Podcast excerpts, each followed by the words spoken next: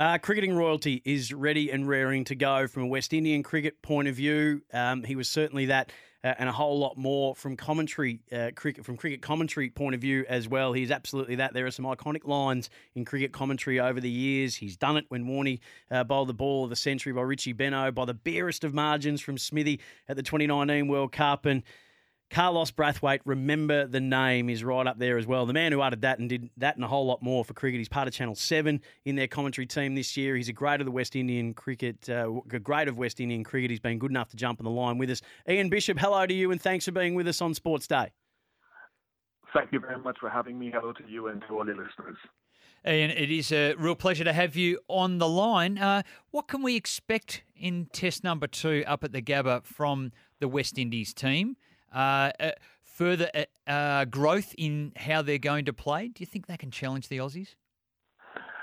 Well, they challenged them in the first game. You know, um, that's true. Travis Travis Head's hundred was the determining factor in that win. None, none of the other Australian batters were able to get away. Um, so I expect that the bowling group, which did so well then, will acquit themselves just as good um, on bowler friendly conditions, hopefully with the people at the Gabba. The big challenge really is for the batters, most of whom are very young and inexperienced, to be able to do the right things for long enough against the best bowling attack in the game. It is going to be the serious challenge. Can you expect any changes to the West Indian team? Um, well, it depends on conditions. Um, I was down at the Gabba yesterday. It looked very green. But having a chat with the groundsman, they said they still have to shave off some of that grass today and maybe a touch before the start of play. But if it looks bowler friendly, I think there might be some consideration as to whether the West Indies would bring in maybe another seamer at the expense of Gudakesh Motie, who didn't have a lot to do um, in that first test match in Adelaide. I don't know whether they'll go for a change at the top with Teja Chanderpaul because the other option is to have another debutant coming in to replace him um, in, in a very, very difficult uh, match of the series and a very, very difficult tour. So I'm not absolutely certain. Uh, Ian Bishop is our special guest on Sports Day. Ian, when you're watching uh, what the West Indians are trying to do at the moment, We've got uh-huh. a lot of debutantes that have come here as well. You were part of the, the, the, glory days of West Indian cricket. There's a lot of talk about what they aren't doing and what they don't have. I've always been of the belief at the moment, given where we're at and we're heading to a precipice in the world with where Test cricket sits um, and how we fit all the cricket in that we do. Should we just be celebrating? And how proud of you are? Uh, how proud are you of the fact that you're that the West Indies are still putting a team on the park to get out here? And I'm not saying that to be patronising, but it is really hard to do given the state of cricket and where it's at, which I don't need to tell you about. But do you take pride in the fact that these players have said, we want to represent the West Indies, we want to play Test cricket, and we're going to head out to the hardest place to do it and give it our all? Um, pride. Let me let me see how I can articulate this to the best of my ability. Um, look, I, I know that the landscape is terribly challenging, not just um, for the small nations like South Africa, the West Indies, uh, Pakistan, Sri Lanka, etc. But I know that great agility has to be kept in mind for teams like England with the number of franchise tournaments that have popped up. So I don't try to place too much of a historical burden of the legacy of the 80s and maybe the early 90s on this team the landscape is different. The talent keeps getting pulled away. When you find a Shamar Joseph, or you find, let's say, an Adrian Barath who scored a century and debut uh, at the Gabba many years ago, or one or two other young players, Kyle Mayers, then they are pulled towards white ball cricket, which is understandable given the remuneration that comes from it. So I just try to encourage. Um, I try to see the light, if there's any light at the end of the tunnel, and, and just believe that something will settle down and these players will be able to showcase their skills in red ball cricket for some time to come. If you were called to a meeting at the ICC, Ian, and they said, righto, what do we need to do here? To make sure that we aren't leaving any test playing nations behind, that we're still uh, keeping uh, test at the forefront of what cricket essentially is and at the heart and soul of it? Is it a profit sharing system? Um, should we be, you know, is there an equalisation method? Do you have a an answer if the ICC were to say, Ian Bishop, tell us how we sort this out?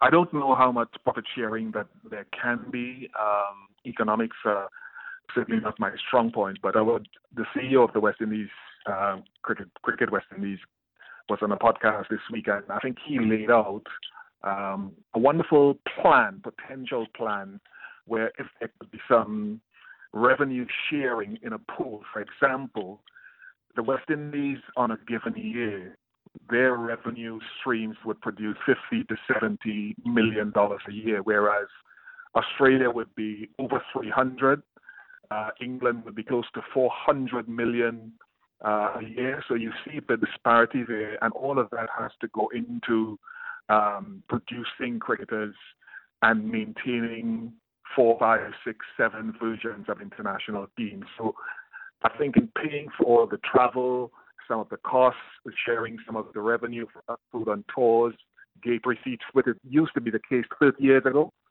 we need to have a revisitation, at least some of that, to alleviate the burden on the smaller boards. And I think that's a, an excellent mm. starting point for that that, that discussion. And uh, I really hope that uh, there's some strong leadership in the ICC and the uh, the boards around the, the world because Test cricket is the absolute ultimate. You've been there and uh, and experienced that. Uh, and uh, yeah, long may it live. And we need to set it up now for the next hundred years when we're long gone. But from a West Indies perspective now, do you have a favourite? Shamar Joseph, you mentioned before, he's quickly become an Aussie favourite, but uh, do you have a favourite that you really like the cut of their jib? Uh, player, as in a favourite player? Yes, yes. No, I think Shamar, I've known Shamar for a while now, and um, a lot of people have seen the glory, but they didn't know his story. And now, due to that test match and certain writings and prose around his performance, a lot of people know his hardship now. Um, and he is certainly very impressive. Alzarri Joseph is one who I have very, very high hopes for. He's an all format player, and that is very, very difficult. But I'm hoping that once Kemar Roach leaves the scene, which won't be, let's say, the next year, that Alzarri will put his hand up and be the man for all occasions. So when I look at batting, Alick Athanaze is, although he didn't get a lot of runs in the first test, is someone I'm keeping my eye on. I have to ask you, Ian. Um, I mentioned in the intro that you are you did give us one of the most iconic lines in cricket, which is no mean feat given how long it's been going for, and uh, and some of the performances that we've seen, and some of the commentary lines that we've had the pleasure of listening to, and in the moments that we've had the pleasure of watching. But uh, Carlos Brathwaite, remember the name? Can you just tell, talk us through? How that all came about, and how many times do people say it to you just wandering the streets these days? and has he thanked you for it? it is said to me far too often, to be honest with you. Sometimes I hide from the embarrassment. um, I wonder if that's all I'm known for. Um, and the other thing is, look, um, that line really, the credit is to Carlos and the team for creating that moment. Those, whatever those lines are, they mean nothing unless the performance on the field is of the optimum level. And it really goes back to a couple of days before the game final. I went to a, a men's meeting and a guy asked me who to look forward to as a high performer in the final. Um, and I just said, look, it's not, I'm not, I don't want to mention the Gayles and all of that because we know them, but I think Carlos would be one that I would be looking towards because his bowling was very, very good he was peaking at that time, and people forget his performance with the ball in that final. And he's built like a house. I didn't expect him to be smashing sixes in the final that he did, but it was just a total punt because I'd been very close to Carlos at the time. So it just sort of lined up, the stars lined up. And what you heard then was just pure emotion. It wasn't planned, but a celebration of what Carlos did and what the team did. Well, it is an iconic line. Thank you for giving the origins of it. And the soundtrack to those moments is just as important sometimes um, as the moment itself for posterity. And when you hit four sixes in a row, you've got to come up with something pretty good. And, and you delivered in spades, can I just say? Thank you very much. That's very kind of you.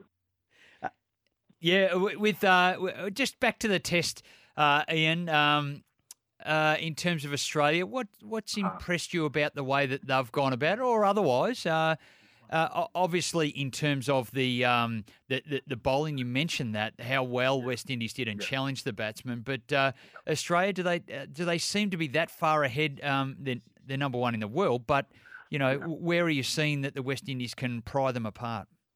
Well, again, if, if the West Indies bowl well, um, and again, just a reminder, it was Travis Head and his hundred. None of the other batters really got away. Usman Khawaja got some runs, but he got put down when he was on three very early in his innings. Mm. Um, it was a pitch that facilitated seam bowling all through the test match. I assume that the Gabba will also, with the pink ball, assist the bowling group. Australia's bowlers, though, are, are set apart in the world game with four bowlers with over 200, 250 test wickets. I don't know that I've seen that for a long, a prolonged period in the history of the game. So the West Indies batters have to do the right things, be patient enough, or execute the game plan for longer periods than they're accustomed to back at home, where maybe the standard of the cricket isn't that great, and that's the only way they can compete. Roach, Joseph, and Joseph, I think, will continue hopefully bowling as well as they have done, it's the batting and the catching that has to to come up trumps. That yeah, and that's a really good summary. What what does a year look like ahead for you? Because you, you do travel the world. We hear your voice popping up on uh, on everywhere. What's lying ahead for you this year, leading up to that ICC T20? Uh, there's a fair bit. I don't know if that interests anyone, but there's a fair bit of it. I leave here. uh, I think I go home for a few days, and then I go to the Under 19 World Cup. Where congratulations to Australia, they won a tight one uh, the other day. The next generation, future generation, and then I'm off to a couple of leagues, PSL, and then IPL, and then the T20 World Cup. So it's all in an effort to give my make sure that my kids have a much better life than I do. is it exciting that the T20 World Cup is in uh, the West Indies and US? Very, very much so, um, because I think it has sort of revitalized uh, the West Indies T20 team, which was disappointing in Australia and in the UAE in the last two editions. It has garnered all forces together, and the West Indies played brilliantly against England late last year, in December last year. So I'm expecting them to continue building, and then the teams coming to the Caribbean will once again remember, and fans coming in, how wonderful a place it is to tour when you come to the Caribbean and then cricket in the US. I love going to Florida. I think there's an atmosphere there that is second to none. We get a chance to go to New York. That should be fun. And then other parts of the US. It We- will be memorable. Uh, we can't wait for that, Ian. We can't wait to keep uh, seeing you and hearing you on Channel 7. Thanks so much for being uh, on our show. We really appreciate it. Thanks for having me.